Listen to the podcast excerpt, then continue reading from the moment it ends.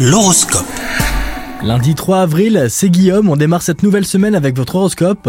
Les béliers, célibataires, la solitude se fait sentir. Vous ne savez plus comment faire pour changer cette situation, mais vous le savez, l'impression que personne ne fait attention à vous finit toujours par s'en aller. Alors un conseil, changez-vous les idées et sortez avec des amis par exemple. Si vous êtes en couple depuis peu de temps, vous allez en découvrir davantage sur votre partenaire et ce sera très agréable. Sinon, plus généralement, la journée s'annonce bien. Au travail, vous apprenez que l'une de vos pires craintes ne se réalisera pas ou pas prochainement. Vous vous sentez alors soulagé et cela génère une nouvelle motivation. Vous voyez l'avenir plus positivement.